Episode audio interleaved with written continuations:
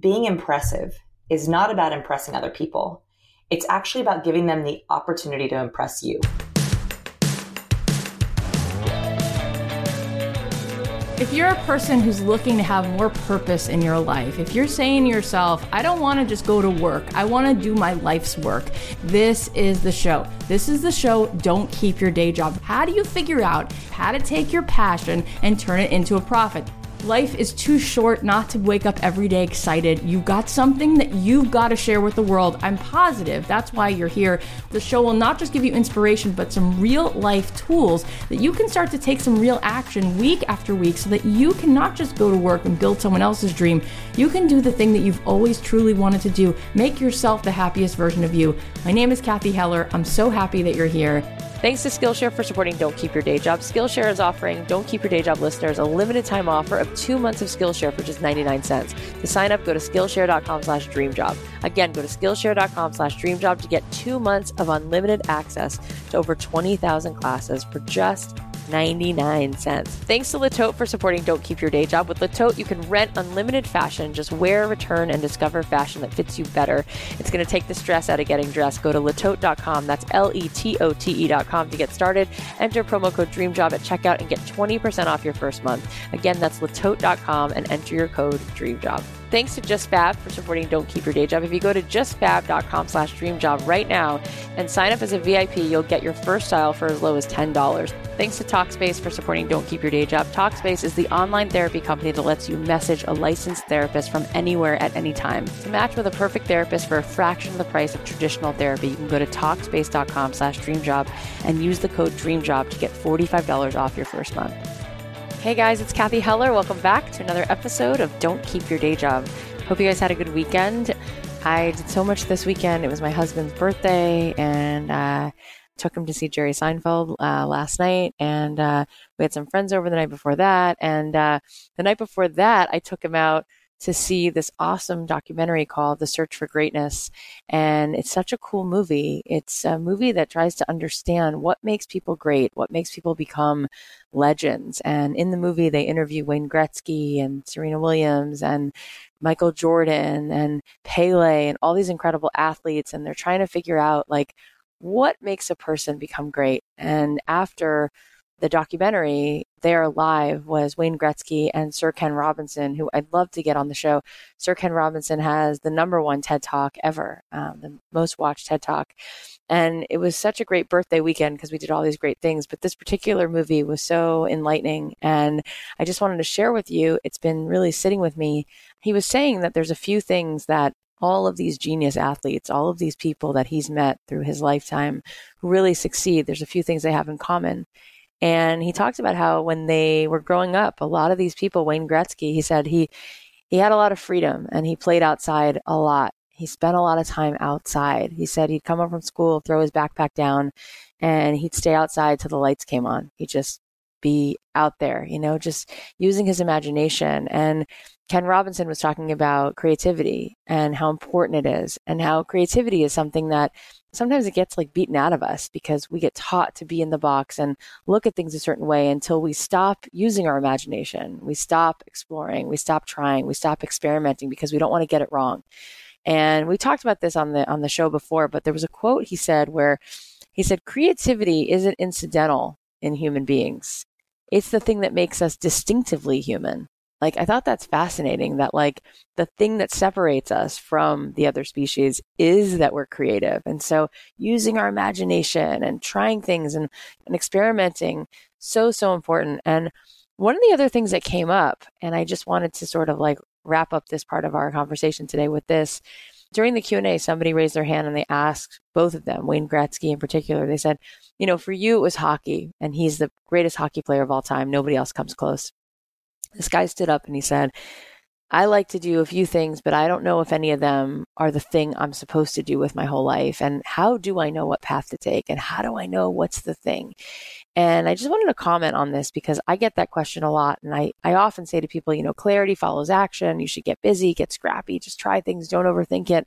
Angela Duckworth talked about how passions are things that are developed. You got to explore things. There's trial and error, and you start to start to get a sense of where you're supposed to be directed and and the world will resonate and you'll wind up finding your path or or it'll find you. But it takes a process of trial and error. But over the weekend, I was sitting with this question and I, I saw my dear friend and mentor, David Sacks, who's been on the podcast before. He's a TV writer. He helped create amazing shows like Third Rock from the Sun, Malcolm in the Middle. He worked on The Simpsons. He's won many Emmys. He's a great, great mind. And uh, I remember how incredible his podcast episode was and how he talked about it's really important to make your life into art. And I saw him over the weekend and he was telling me about how he was driving home just last week and he was in the car and out of the corner of his eye in the street he thought he saw a wallet like sitting in the street. And it was only like a few yards that he was driving but he had this whole conversation with himself like do i pull over? Should i try to you know see if it is a wallet? Should i find the person who the wallet belongs to? And he he pulled over and he went back and he took a moment till there was no more cars and he knew it was safe and he walked into the street and picked up what was actually not just a wallet. It was like this um, leather billfold that had inside a wallet, but also somebody's smartphone and credit cards and all this stuff. And he was so excited that he found it because he was so excited to be able to do this good deed of returning this to this person. So he looked for a phone number, but he, he didn't see that, but he did see a name and he Googled this person's name and he saw that the person, the address that was attached to this name was actually on the same street, just a few yards away. So he realized it must be belonging to this person. So he walked to this person's house and he waited for this person to come home. And uh, sure enough, within like a few minutes, the person came home and said, You know, who are you? He's like, Oh, I just found your wallet. He said, Oh, I came back to the house looking for it. He said, Oh, well, you're lucky it didn't get run over. I saw it in the middle of the street. Anyway, as he's telling me this story, I was like on the edge of my seat because it's not every day that somebody takes time out of their day and is so excited about doing this good deed. And you know, he's he's Jewish and he's religious and he talked about how like this is what religion did for him. Is he said for him in his quest in studying, you know, ancient texts, he said what it's done for him is he has clarity. He said it, it teaches him, you know, like what is he supposed to do? And I was thinking back to this question that this guy asked Wayne Gretzky that I get asked all the time. What am I supposed to do with my life? And I realized the answer is really simple. The real answer to that question is be in service, serve, help, contribute.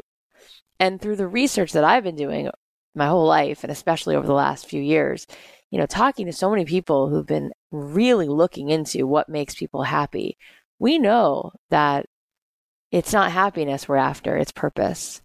And so I think that the answer I usually give, which is that clarity comes from action, I think it can be combined with this because I think what happens, and we've talked about this before, is that as you try things, the world will resonate with certain things. And I think the idea is you start trying thinking about what are the things that you have? What are the gifts, the skills that you possess? How can you use those to make the world better?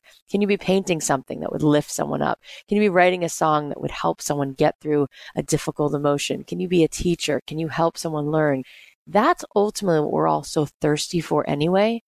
But I think it's that really super clear focus of ultimately, I'm here to serve. And we all have different abilities in which we can serve the world. Some of us can cook really well. Some of us can nurture people through giving advice or teaching a certain kind of class or making music or creating gatherings. But that's it. And um, I just think that that's really clarifying.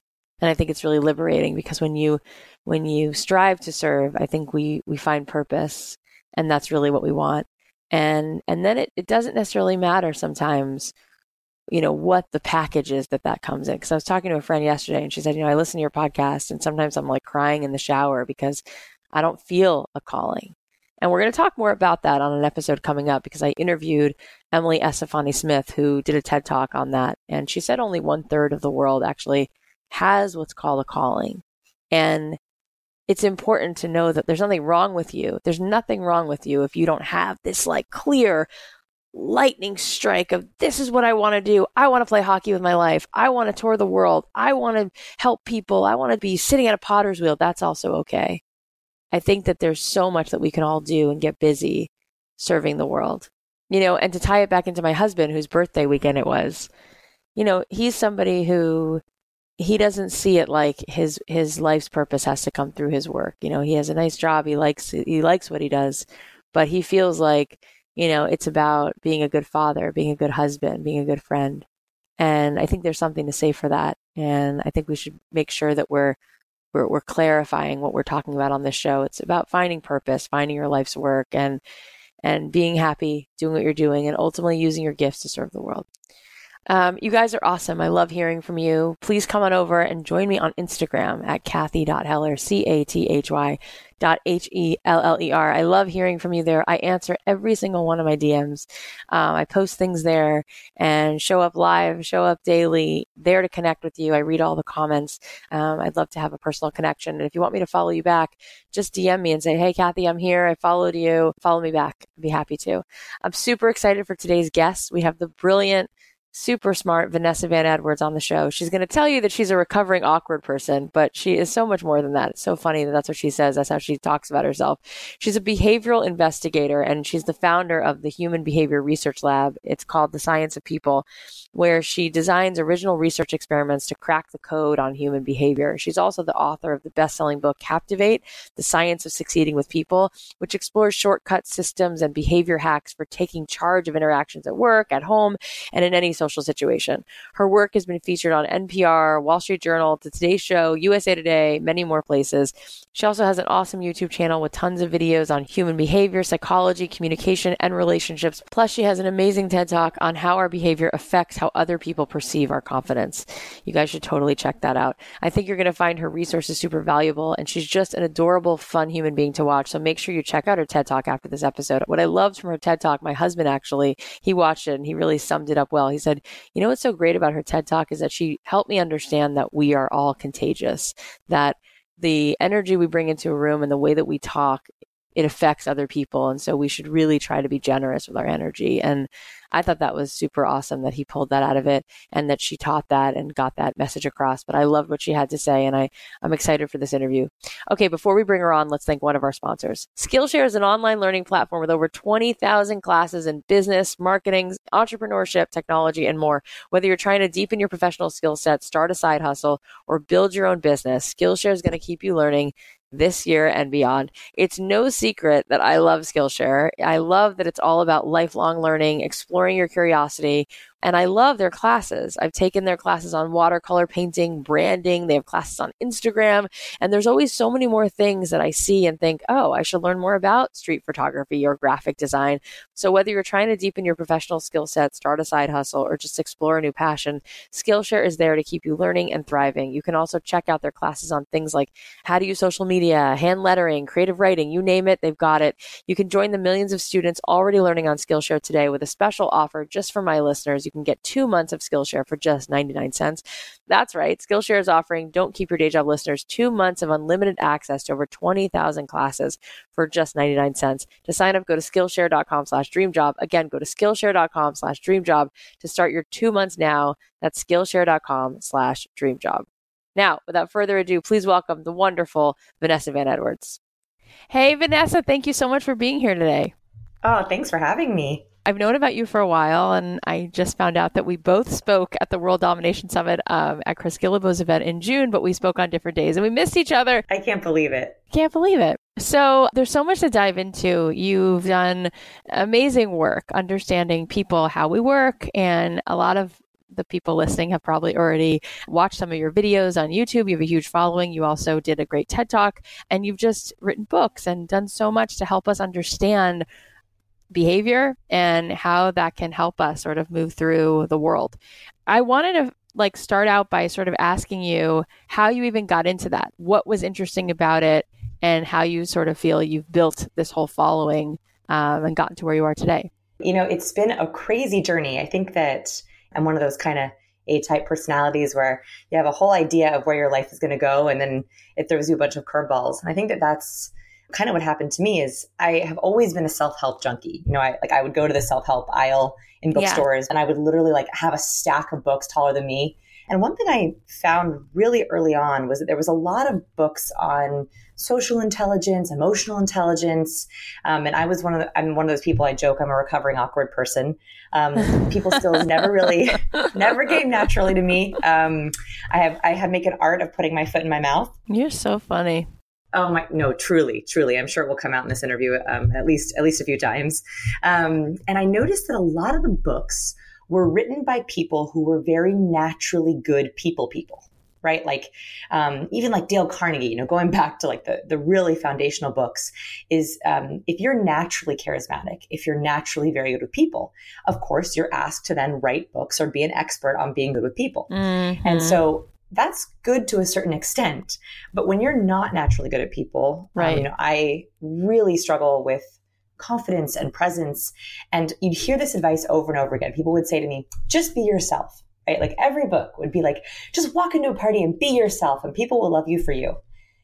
And I think that this took me many years to figure out why that never worked, which is if you don't like yourself and you're told to be yourself, there's really no way that you feel like you can make good relationships with people. Yeah. And I think that that was fundamentally the, what got me on, on my road to try to find a different kind of behavioral science, uh, maybe uh, people skills from people who aren't good people people and had yeah. to learn it the hard way.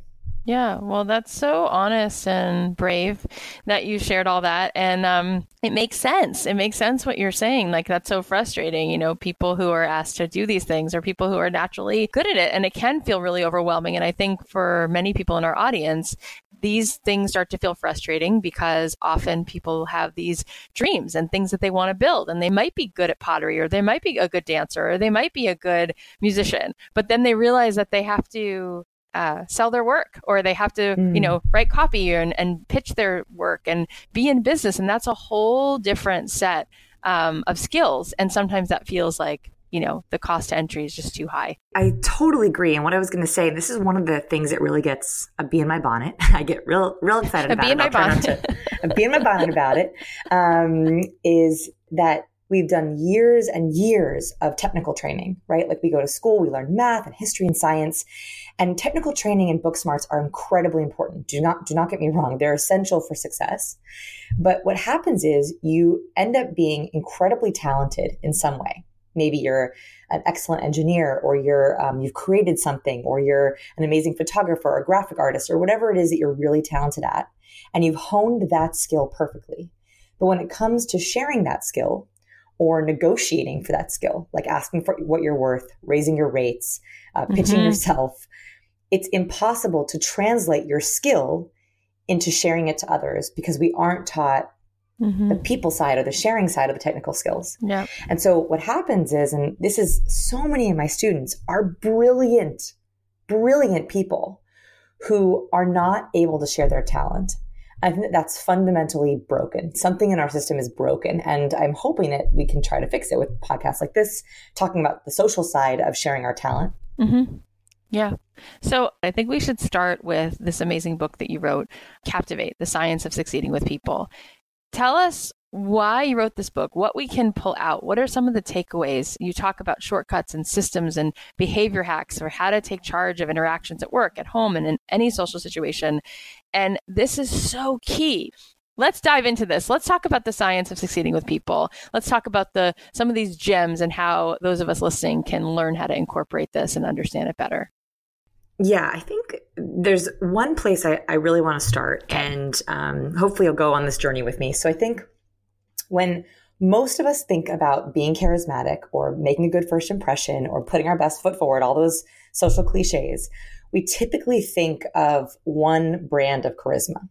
And that is usually the booming extrovert, right? Like the life of the party. Mm-hmm. Someone who walks in, they're extremely extroverted, they're very cheerful, uh, they make great jokes, they tell great stories. right. That's great. That is true. That is definitely charismatic. One thing that we've found in our research is that there is more than one kind of charisma. And the most important thing is defining your brand of charisma. So it might be the cheerful extrovert, but it also might be um, the powerful observer. It could be um, the quiet connector. It could be, and, I, and I, I'm not, these aren't actual official titles. I want you to kind of come up with your own, is thinking about what is your current first impression? If you had to pick a word to describe how you come across, what would that be? Mm-hmm. And then what is your ideal first impression? What do you want people to think of when they first meet you? And I think that that's a really important question because I don't want anyone to have to fake it till they make it. I know that's been put out there a lot. I don't think faking it is the way to do it. Mm-hmm. I would much rather you figure out what your real presence is, what your real charisma is, and then try to hone it. Got it. I feel like it would be hard for people to know how they come across unless somebody would tell them. I think that's true. I think that there's two ways to tackle that question. One is thinking about, okay, how do you think you come across, right? Do a little bit of self diagnosis, um, and then trying to get feedback on this. You can definitely bring in some of your trusted friends, partners, parents, kids, ask them, you know, when you first met me, what did you first think of me? There's that aspect. Mm-hmm. The other aspect is maybe that doesn't matter. Right? If you if you don't know how you come across and you don't think that you're getting it right, maybe that's okay Maybe it's about honing how you want to come across and figuring out what you want to do for the right. future. So it's totally up to you if you want to dive into that self diagnosis or you feel like, you know what, I'm ready to move on. Cool.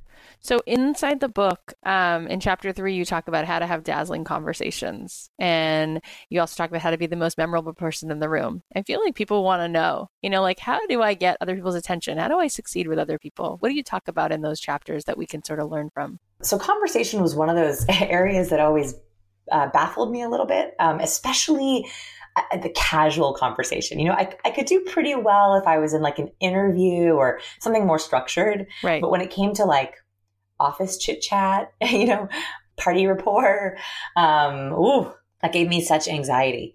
Um, and so I realized that my best conversations had certain patterns to them. What we did at our lab, so I, I run a lab, and what we decided to do was analyze different patterns of networking conversations. So in one of our experiments, we had um, 500 networkers across three different events, and we assigned them different conversation starters in sort of a speed mm-hmm. networking mm-hmm. kind of situation. So we assigned them different conversation starters and we tracked the success of those conversation starters. The way that we did that was um, a couple ways. First is we had people rate the quality of each conversation. And they were all timed, so they all had um, controlled time around the conversations. So they had the, we had them rate on a scale of one to five the, the, the, level of the conversation. One being, oh, that was so boring, that was so stressful, that was so anxious. Five being, oh my gosh, yeah. I could have talked to that person forever. That was amazing. What a deep conversation. And then we also had cameras set up in all four corners of the rooms and we tracked volume, body language patterns like leaning and smiling and looked to see if we could see expressiveness. Because typically, when you're more excited, you're more expressive and animated. You smile more, you lean in more, you nod more. When you're bored, you have less nonverbal expression, you lean back, you have less facial expressions like that. Um, and we found very clearly that there were certain topics that spark mm. uh, people's imagination, people's nonverbal. And typically they had to do with having people search for something good.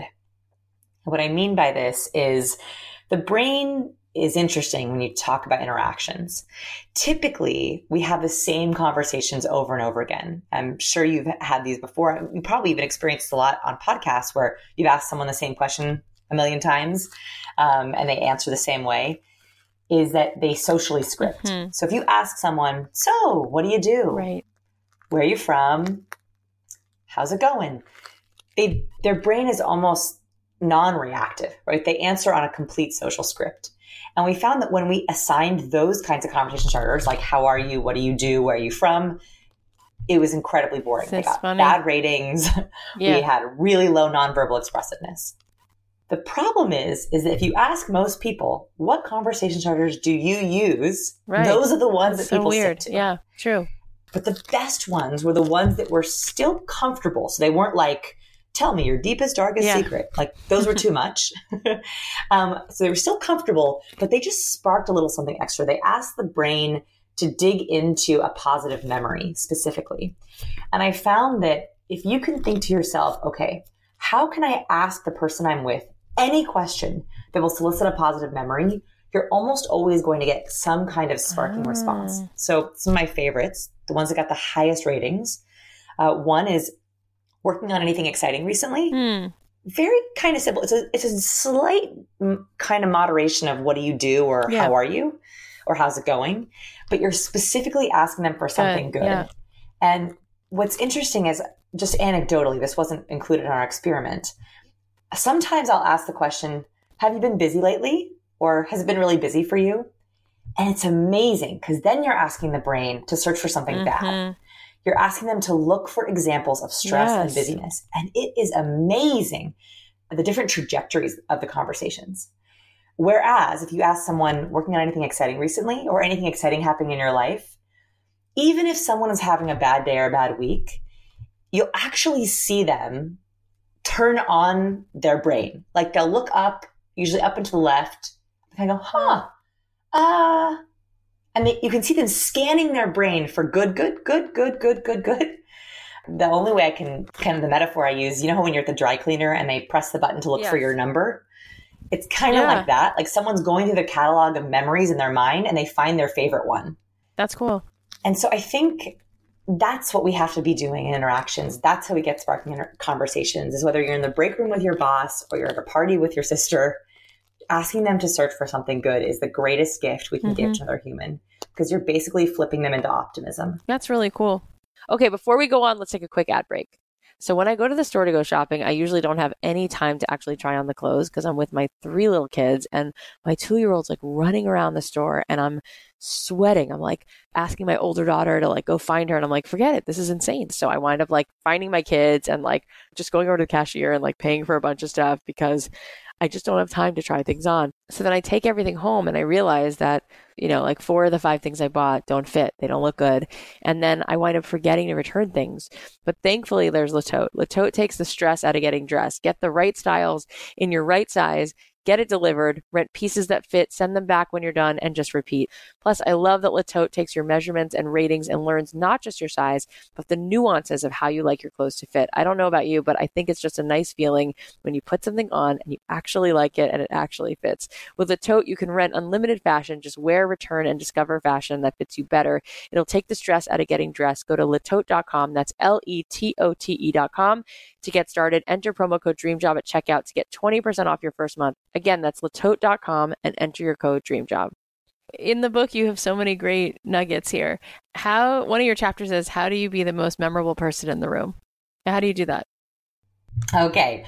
So when I used to go to events, I used to think, how can I impress people? Everyone right? thinks Like that, I wanted think. to Yeah. win work. Yeah, I mean it's kind of an ugly truth, but I, I you know, I think it's part of just part of Mm-hmm. human humanity, right? Like we want people to like us, and so I was constantly, like, how can I impress people? How can I impress people? And so to do this, um, as a very recovering awkward person, I would try to memor- memorize jokes. I'm not even joking you. I would memorize jokes and put them on flashcards. I would practice telling what I thought were funny stories or impressive stories.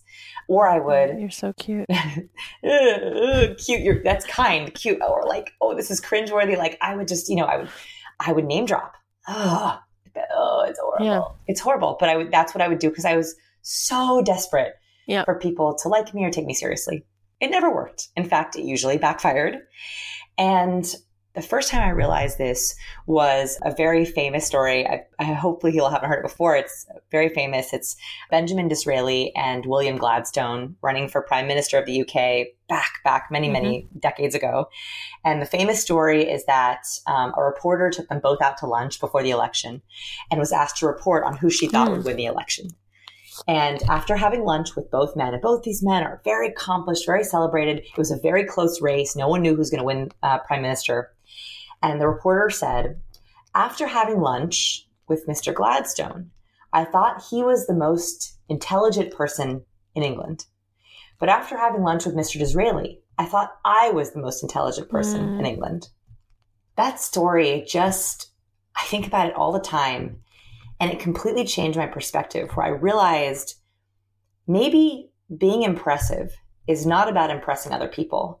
It's actually about giving them the opportunity to impress you. And the trick that I play in my mind, and I'm happy to share this if this works for you, I actually didn't put this in the book, is imagine that when you meet people or when you see someone, maybe you haven't met, you've already known them before, imagine that you're about to introduce them on a big hmm. stage, that you have a big auditorium full of people and you have to know some great accolades and great stories mm-hmm. about this person to give mm-hmm. them a mm-hmm. great introduction. What questions would you ask them to try to get those mm-hmm. tidbits and stories yeah. so you could go introduce I love them? this. It's really about making other people feel seen. It's really about celebrating what makes somebody else feel special. And that is that is what people want. That makes sense. It's how they feel about themselves, right? Exactly. And what's amazing is my nervousness goes away when that's my focus. Right. You're shining the light on them. Yeah. Cause if I have major imposter syndrome walking into a conference that I feel like I have no business at because everyone's more important right. and has more followers and all these things than me, and I'm trying to go in to impress them, whew, that's setting myself up for failure. It's setting myself mm-hmm. up for huge imposter syndrome. However, if I go into the event with a group full of people where I think I'm going to go try to meet people and have them really impress me, it totally right. takes the pressure off of me and allows me to just honor other people's accomplishments. And it's the best way to combat anxiety, yeah. I think. Now, speaking of this, I I watched your TED talk and you know they panned to the audience at one point. I was like, "Geez, there were so many people in that room. How many people were in that room?" a lot. it was three three stories, three balconies. Had to have been over a thousand. Yeah. I luckily I never asked because that would have just terrified me more. Especially someone who says you're a recovering awkward person, you don't seem it at all. You seem so comfortable. If you watch your TED talk, you're like oh. so engaging, relaxed, beautiful, you know, all the right things to say, confident, oh. and you're funny. I mean, it's amazing TED talk. How do you do that? How do you not get nervous? How do you not get overwhelmed? I understand you're saying I put the emphasis on other people, but you have to get up and speak. You have to get up and talk, and they're uh-huh. not speaking. You are, right? So, yeah. how have yeah, yeah, you combated the feeling of overwhelm? How have you combated that feeling of imposter syndrome and just walk right up there and execute and do such a great job? How have you done that? Okay. Two things I want to share for this one is mental and one is tactical. So the first mental tactic is one thing we have to remember, and we know this from our lab, we've interviewed so many people about their perceptions of others, right? Perceptions of first impressions, perceptions after watching TED Talks. We did, we did a massive, I talk about this in my TED Talk, a massive TED Talk experiment. We had people rate TED Talks. And over and over again, what you find is that people are expecting you to be good. And that's actually a good thing. People really want you to succeed, right? Like before I walked out on stage for my TED Talk, and I was very, very nervous for my TED Talk, and I don't think you can see it, but actually one of my legs was shaking um, in the TED Talk, and I was praying on stage that you wouldn't see oh, the, God, the, quivers in my dress. Imagine. I know, I've done it. What do I mean? Yeah. I can't oh, imagine. Yeah. I've done this. I know what this feels like. yes. I totally get yeah. it. Yeah, in fact, in fact, I was so scared. I told my husband there was like five stairs going up the, the stage for TED Talks. And for some reason in, in my TED Talk, they had us enter from the bottom of stage, not the top of stage. And I said to the, to the stage production person, I was like, I don't mind coming up that way, but I literally don't know if I will have the legs to go up and down those five stairs. And he said to me, he said, okay, what I'll do is I'll have um, one of the crew members standing at the stairs in case you fall to catch you. Jeez. No joke. Um, that's yep. how nervous I was uh, going up and down, just even those five stairs. What I had to keep reminding myself was, is that everyone in that audience really wanted you to succeed. They really wanted to have a great TED Talk. No one was expecting going, well, I hope this is going to be really boring and awful. That's right. I really hope she messes up.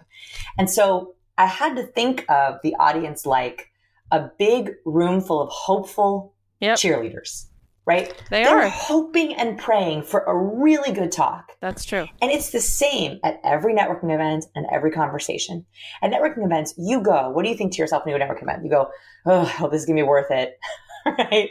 Like when you sign up, you're like, God, I hope this is going to be worth the time. I hope I didn't make a mistake for coming. So, so that's the first thing is mentally, I mean, constantly reminding yourself of that fact that everyone really wants you to succeed and it really encourages you. And this is in conversations as well as audiences.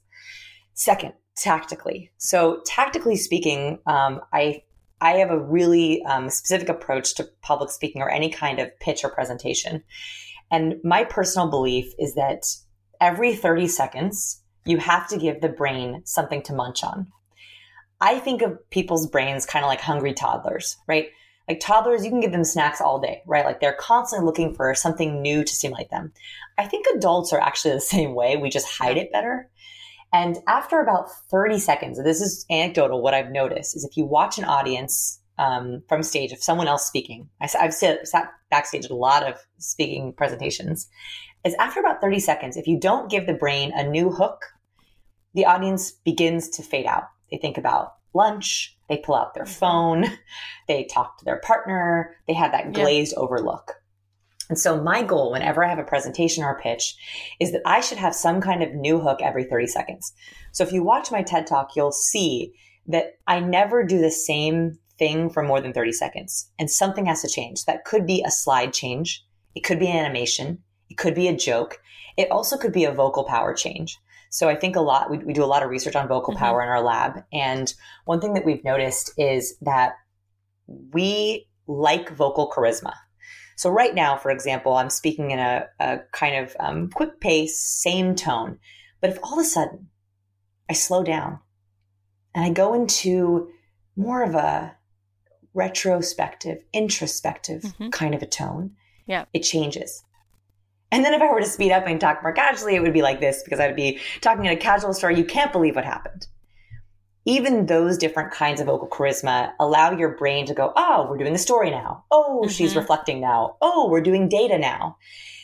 And so what I would think about is, um, can you break up your your talks, your stories, your presentations to change every 30 seconds in some way. I think that's a way that you can keep people really engaged. Yeah, for me that's time. hard because I don't script anything. It makes me nervous. So I just kind of have to talk and go and mm-hmm I don't know. Somehow that's the only way I can do it. So I'm trying to I'm trying to figure that out because I have a ton of speaking opportunities.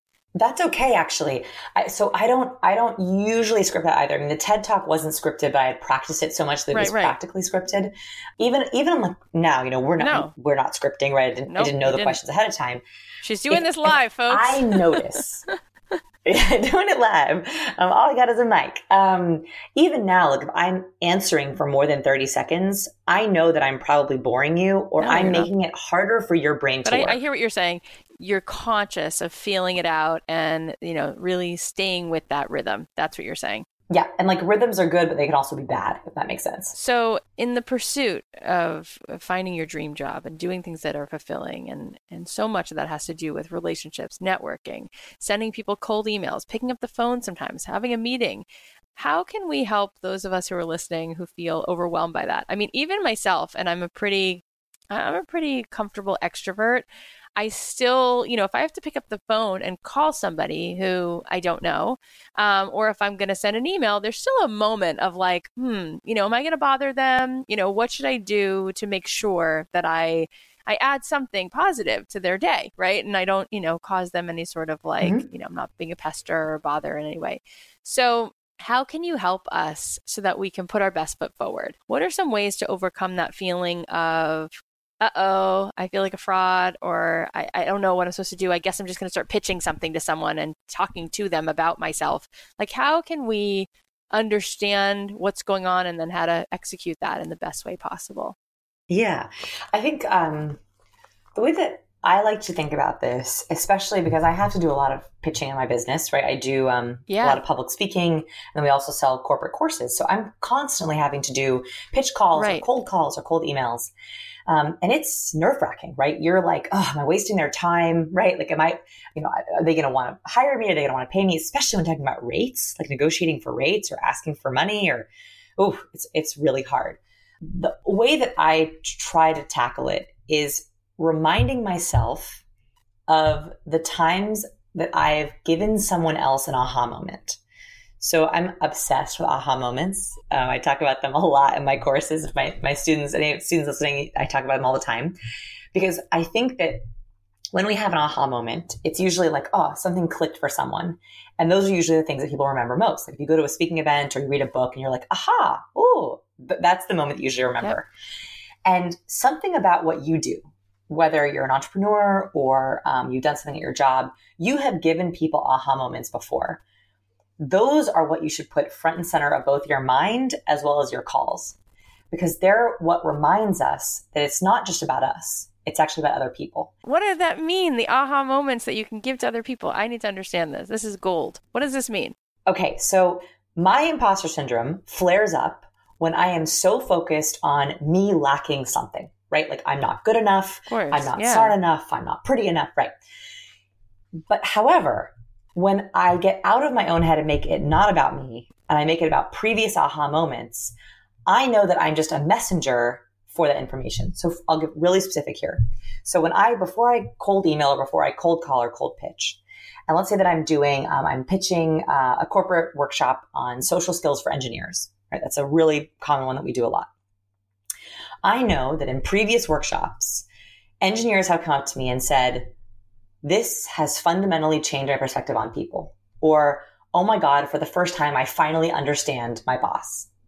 I have those aha moments written out in a document in my computer. So before I go cold pitch, I know that I have to get through the HR person or through the um, manager to be able to give aha moments to their team. It's not about me. It's not about my accomplishments or um, me um, being able to show up okay. It's just about me being the messenger of information that I know can fundamentally change their team.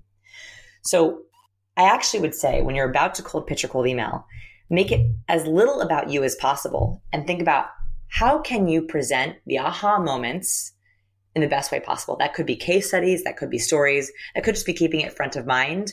Because if you think of yourself as the messenger as opposed to the deal maker, it's so much less pressure to be the messenger than it is to be the actual person. So, give me an example of what that would look like in an email. So, in an email, okay. So, um, in an email, the way that we do a lot of our cold pitch emails, we have a, a pretty pretty great template that we use over and over again. Is the subject is usually about their team, not about me. Right, I'm just a messenger. So it would be helping the introverts on your team mm-hmm. earn X amount more, or helping the introverts on your mm-hmm. team with their sales calls literally that's the subject, right? And then, so dear so and so, my name is Vanessa. Um, I work with engineers and introverts on teams to help them with their soft skills.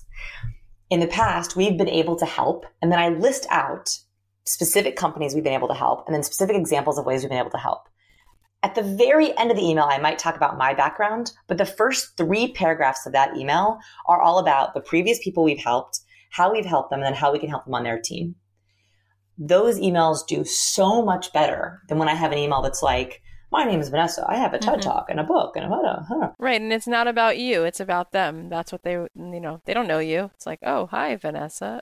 Glad, good for you. Happy you've done a TED talk. Exactly. So I would say the mentality of being the messenger is so powerful.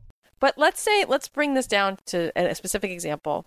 Someone who's listening right now. Let's say somebody who's listening makes pottery mm-hmm. and they would love to get a deal from a big store to place a big order. So what's the aha moment that they're supposed to I mean, obviously we can we can find ways of how every single person's thing solves problems or makes somebody's day better or brighter or more delicious. What would they say? Ah, easy. You're like, that's an easy one. I'm like, really? I gave her a hard one. no, no, no. So if you make beautiful, let's say, um, urns, you make beautiful urns, your aha moment is that urn making a room, right? Transforming someone's living room being the the amazing centerpiece on someone's mantle. So your aha moments are those pictures.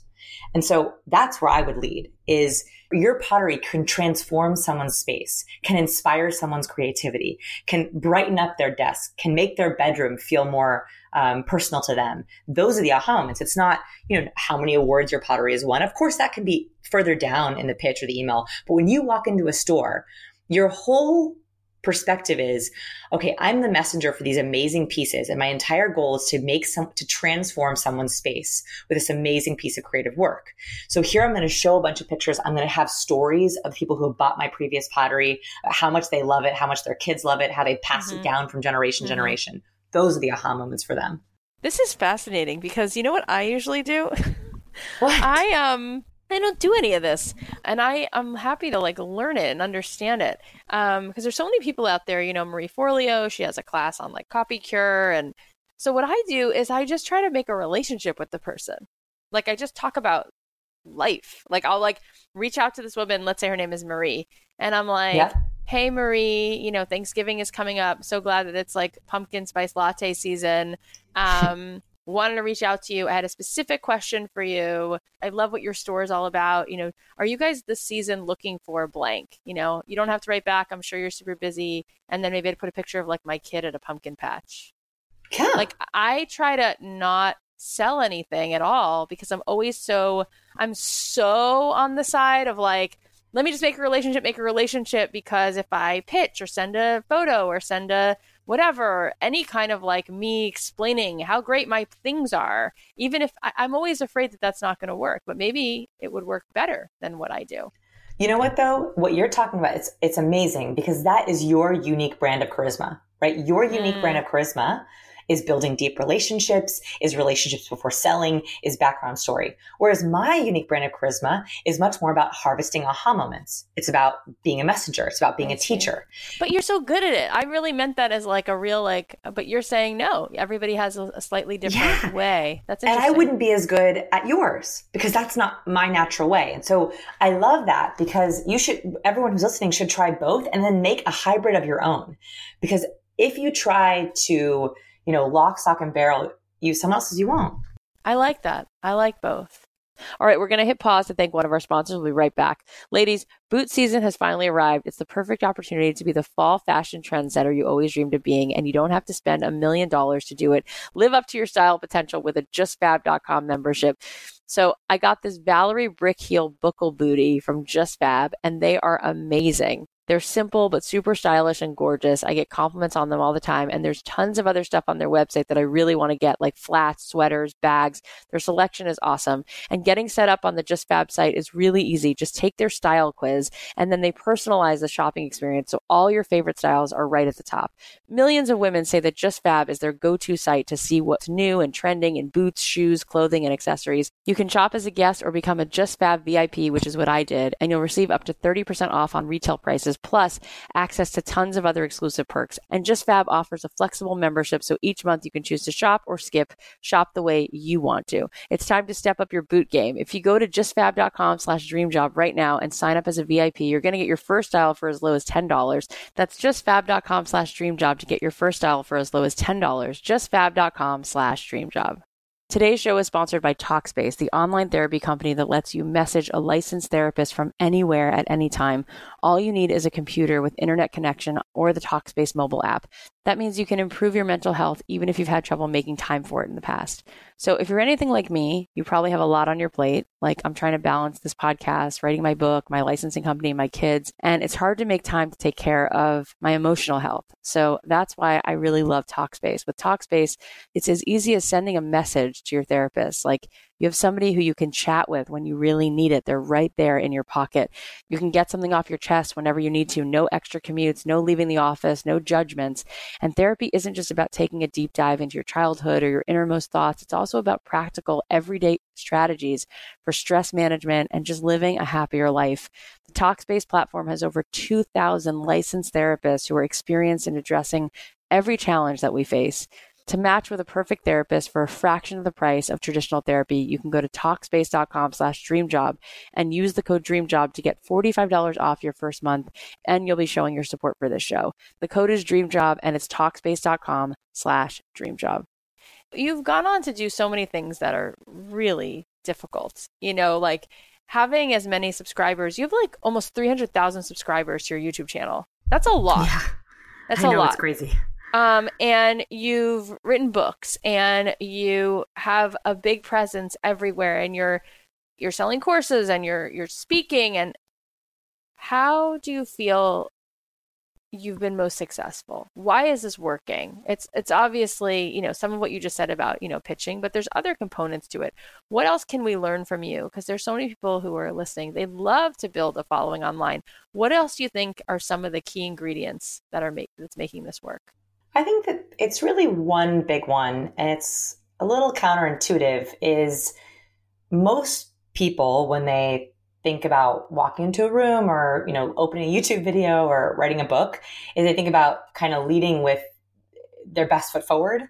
I think that my approach is typically to lead with my worst foot forward. Ooh, and what I mean by that this. is, yeah, I mean, yeah, I mean, you know, the opening line of my book is I'm a recovering awkward person.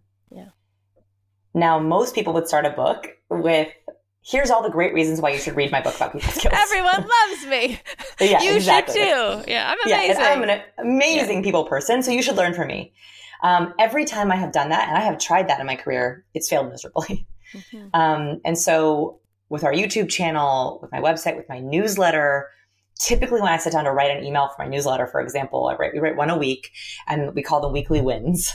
Is I don't start off usually with the good thing or the promise. Usually, I start off with the problem, the pain point, the embarrassment, Yep. the story Yep, yep, yep. and that Makes those sense. emails get more opens and more clicks they're shared more often it's the same with all the blog articles and all the videos and so i would say What's a good you know- example of that?